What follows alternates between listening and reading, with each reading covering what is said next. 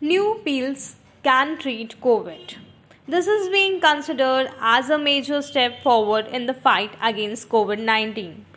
US pharma giants Merck and Pfizer have announced encouraging results for oral drugs Molnupiravir and Paxlovid that can be used to treat COVID 19 and prevent hospitalization.